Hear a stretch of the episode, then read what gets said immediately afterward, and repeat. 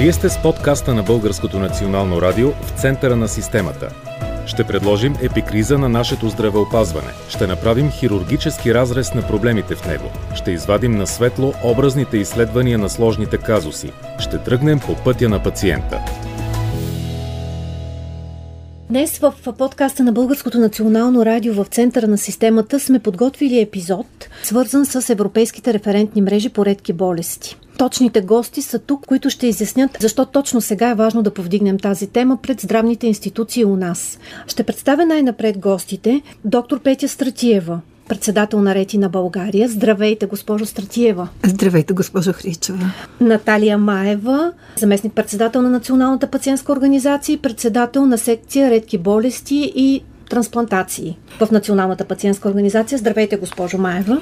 Здравейте, госпожо Хрищева благодаря за поканата. Боряна Стоянова, тя е председател на Националното сдружение на пациентите с митохондриални заболявания в България. Здравейте, много ми е приятно и Наталия Григорова, председател на Българската хантинг асоциация. Здравейте, много ми е приятно и благодаря за поканата. Вие като организации сте подготвили становище до Министерство на здравеопазването във връзка с поканата към България за включване в съвместното действие на държавите членки на Европейския съюз за интегриране на европейските референтни мрежи по редки болести в националните здравни системи.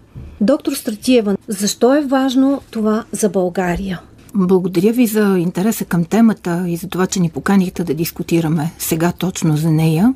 300 милиона души по света живеят с редки болести, от тях 30 милиона са в Европа и около 450 хиляди в България.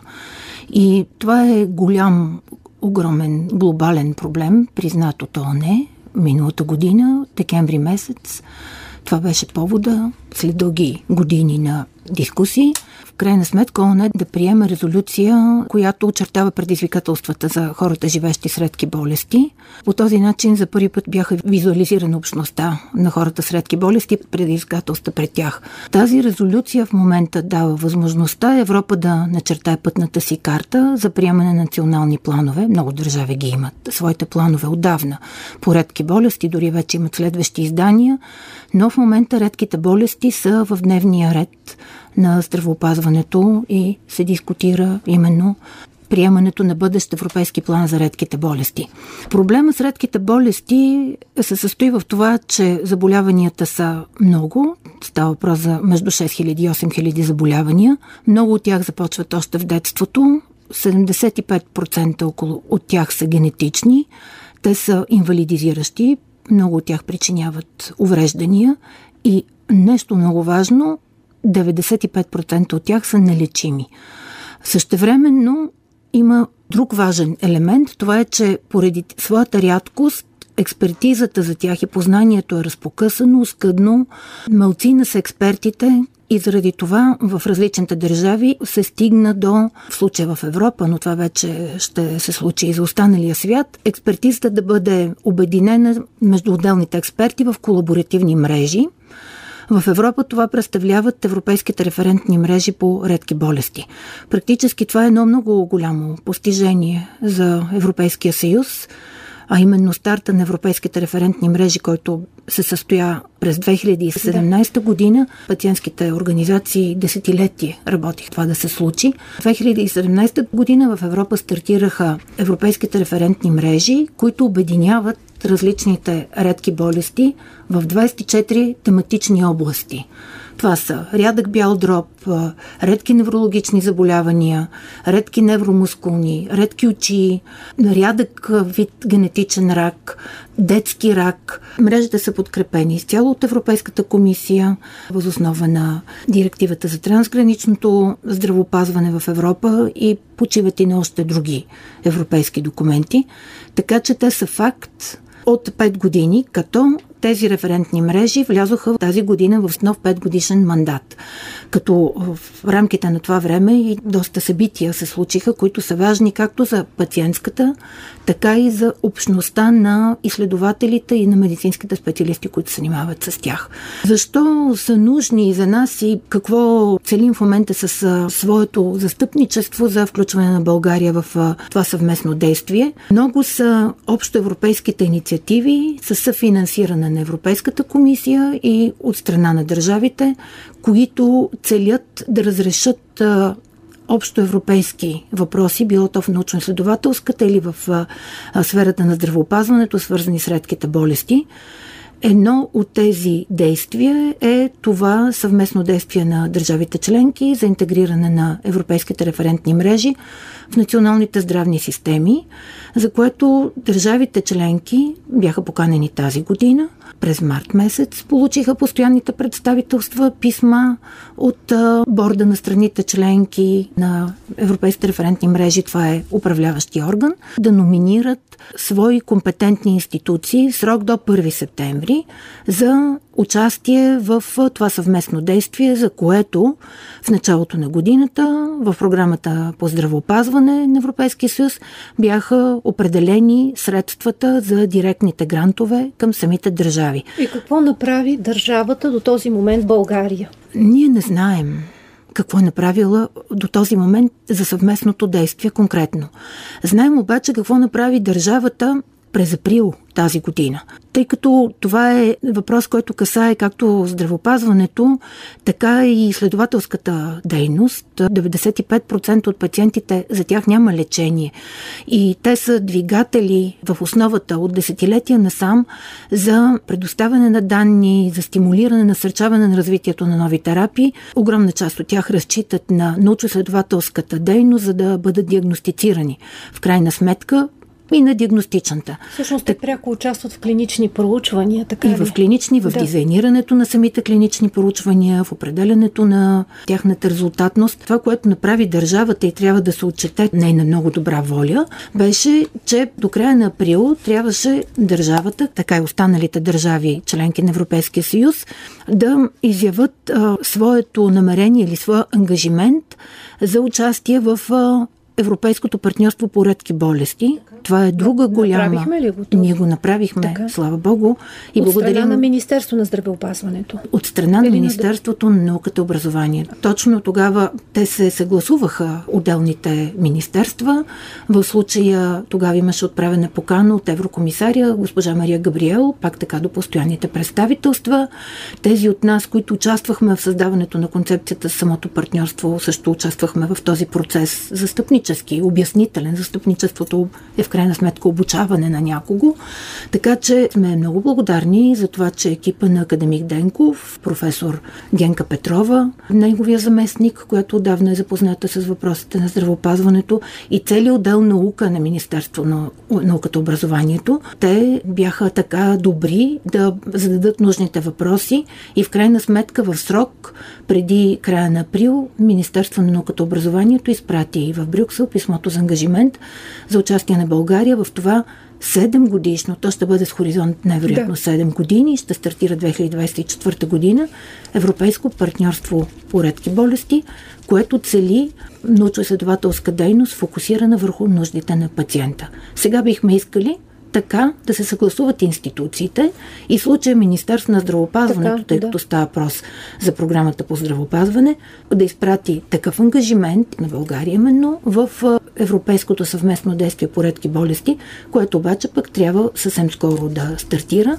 на 1 януари 2023 година с хоризонт 3 години. Ако Министерство на здравеопазването не направи тези постъпки, какво следва? Ще бъде много жалко. МОН в случая не е водеща страна. Тук по-скоро Министерство на здравеопазването трябва. В първия случай за партньорството беше под Хоризонт Европа в рамките на научно-следователските дейности европейски. Хайде да кажем, докато тук става въпрос за програмата по здравеопазване. В случая ще бъде много тъжно, защото България е една от най-изоставащите страни. Ние сме една от трите държави, официално посочени от страна на Европейската комисия, като ние заедно с Малта и Люксембург, които не участвахме в процеса по присъединяване обслужване с европейски лечебни заведения, доставчици на здравно обслужване, болници. Знаете, че у нас има много болници, които претендират да са високотехнологични. Така че България не излъчи нито една болница в нито една от тези 24 области в рамките на отправената през 2019 година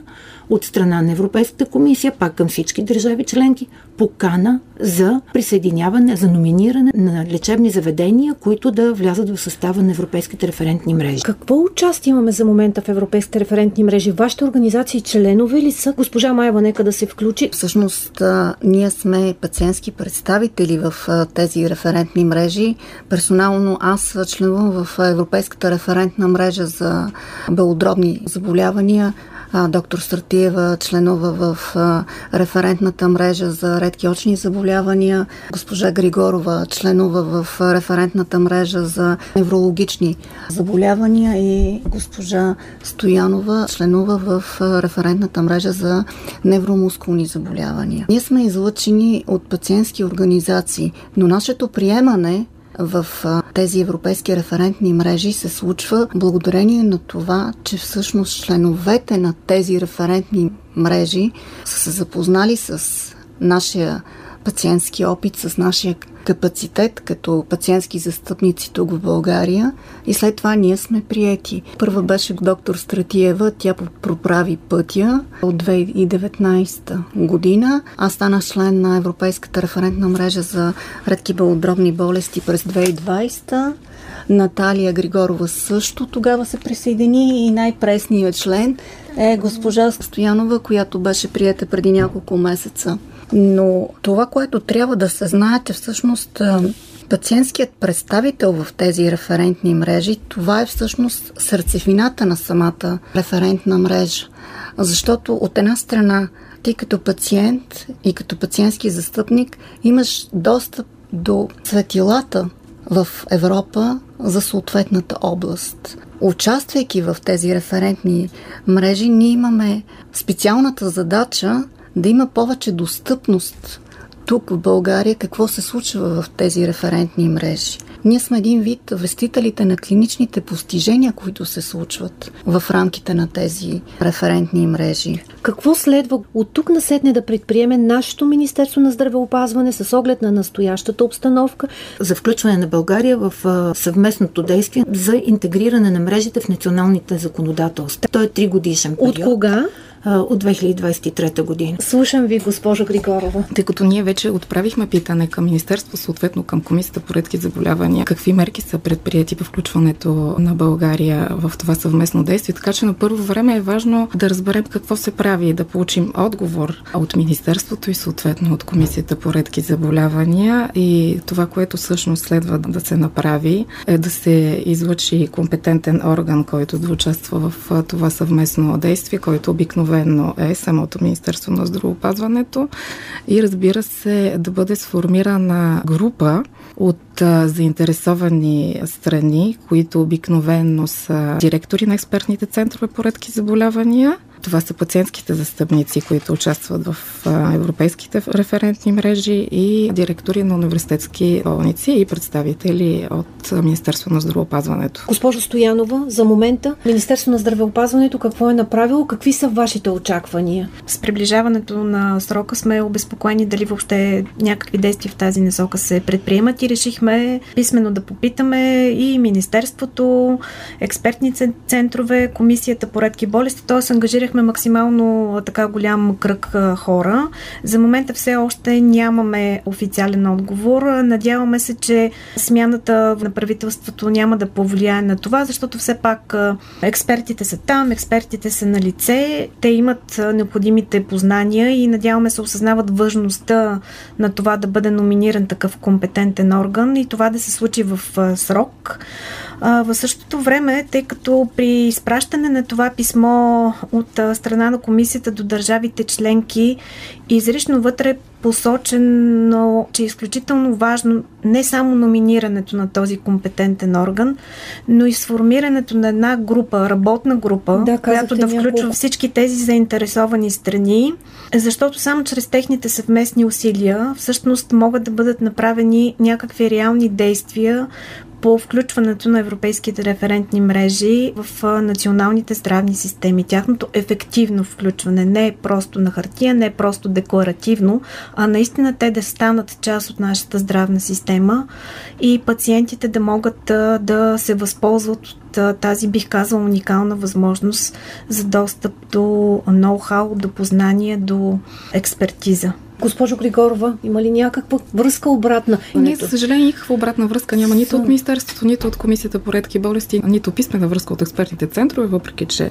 някои от ръководителите на експертните центрове, които са членове в мрежите, показаха своята заинтересованост. Кои са те? Нека да чуем кои са всъщност добрите примери, кой се е задействал. До този момент от ръководителите на експертните центрове отговори не сме получили, само ни потърсиха, за което сме много благодарни, от а, един експертен център, който е присъединен член. Успяхме да разговаряме и проявиха така заинтересованост а, от а, Центъра по хематологични заболявания, който е присъединен член към а, мрежата по солидни тумори. Ръководител на центъра е професор Добрин Константинов. От неговия екип колеги проявиха интерес да. да видят какво може да се направи, бяха конструктивни.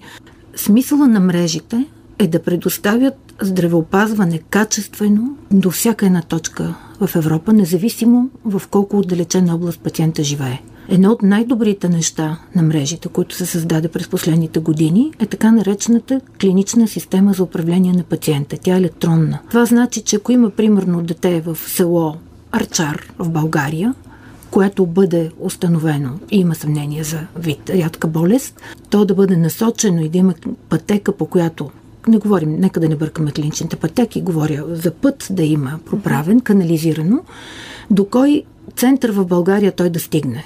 Практически за такива експертни центрове и разкриването им и у нас става дума. Ние от това губим с неучастието на България, пациента няма вход в системата на здравопазване и няма вход в тази електронна система за управление на пациенти. Нагледно, ако има едно дете в дадено малко граче или друго място в страната, това дете да се знае къде може да бъде насочено, кои са експертите. Това е едно от основните неща да се знае и да бъдат идентифицирани експертите в съответната област. Ето мога да ви дам пример. В очните ние нямаме разкрити при 900 очни заболявания, нямаме разкрит експертен център, нито един, независимо от това, че имаме много добри специалисти, но не се знае къде може да бъде насочено дете, примерно, което има проблем с предния очен сегмент. Всички знаем, че много добри специалисти на европейско, на международно ниво има примерно в клиниката във Варна, че в София има друг вид специалисти. Но когато не е идентифицирано къде са експертите, когато няма такива разкрити експертни центрове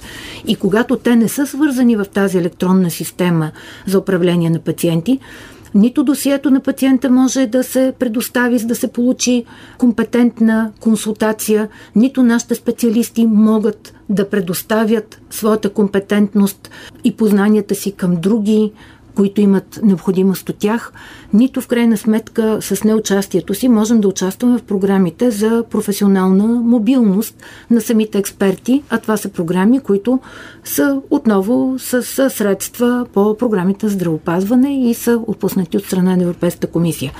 В момента това съвместно действие, за което така настояваме България да се присъедини, дава възможност да се преодолят някои от слабите места. От България има лечебни заведения, те се одобряват от страна на Европейската комисия, тези лечебни заведения в крайна сметка. От нея биват авторизирани 7 на брой, които са участници в пет от мрежите, което се е случило в периода преди 2019 година. От тогава насам има, доколкото знаем, един присъединен член. Това е клиниката по детската онкохематология на професор Константинов. Тя е присъединен член към една от мрежите. Във всички останали мрежи, общо говорим 24 терапевтични области, значи България участва в 6 от тях с присъединения член.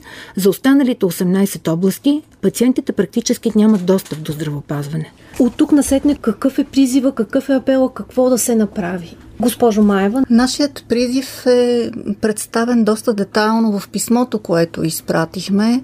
Надяваме се на реакция от страна на Министерство на здравеопазването. За... Сега с новия министр, служебен министр на здравеопазването, смятате ли, че този контакт ще се получи? Ще се опитаме отново да предизвикаме интерес по тази тема, защото това е, касае всъщност живота на близо 350 хиляди човека в България, които живеят с редки заболявания. Лично на мен винаги ми е било наудобно, когато присъствам на заседанията на Европейската референтна мрежа за редки белодробни заболявания, винаги България и Румъния да се споменават като бели точки. Другото, което е неприемливо за мен, държавата да неглижира проблемите на хората с редки заболявания, независимо, че им се предоставя такъв прекрасен шанс нашите пациенти да могат да бъдат насочвани към най-добрите центрове, където има събрано цялото познание за различните редки заболявания. Госпожо Стоянова. Апелът ни е този срок 1 септември да бъде спазен от страна на държавата и тя да номинира подходящия за нея компетентен орган. Което... И работна група, казахте. Точно така. Въпросът е в момента да се номинира този компетентен орган. Това е същественото, защото около себе си той вече по препоръки на комисията следва да създаде въпросната работна работна група, но формално важното за този срок е да се посочи кой е органът от страна на държавата, което така по наше мнение и предвид самата инициатива би било най-логично да бъде самото Министерство на здравеопазването. Оттам нататък вече предстоят действията по сформиране на група и предприемане на всички останали активности, които се изискват по линия на това съвместно действие. Формален срок, но изключително важно той да бъде спазен. Госпожо Григорова?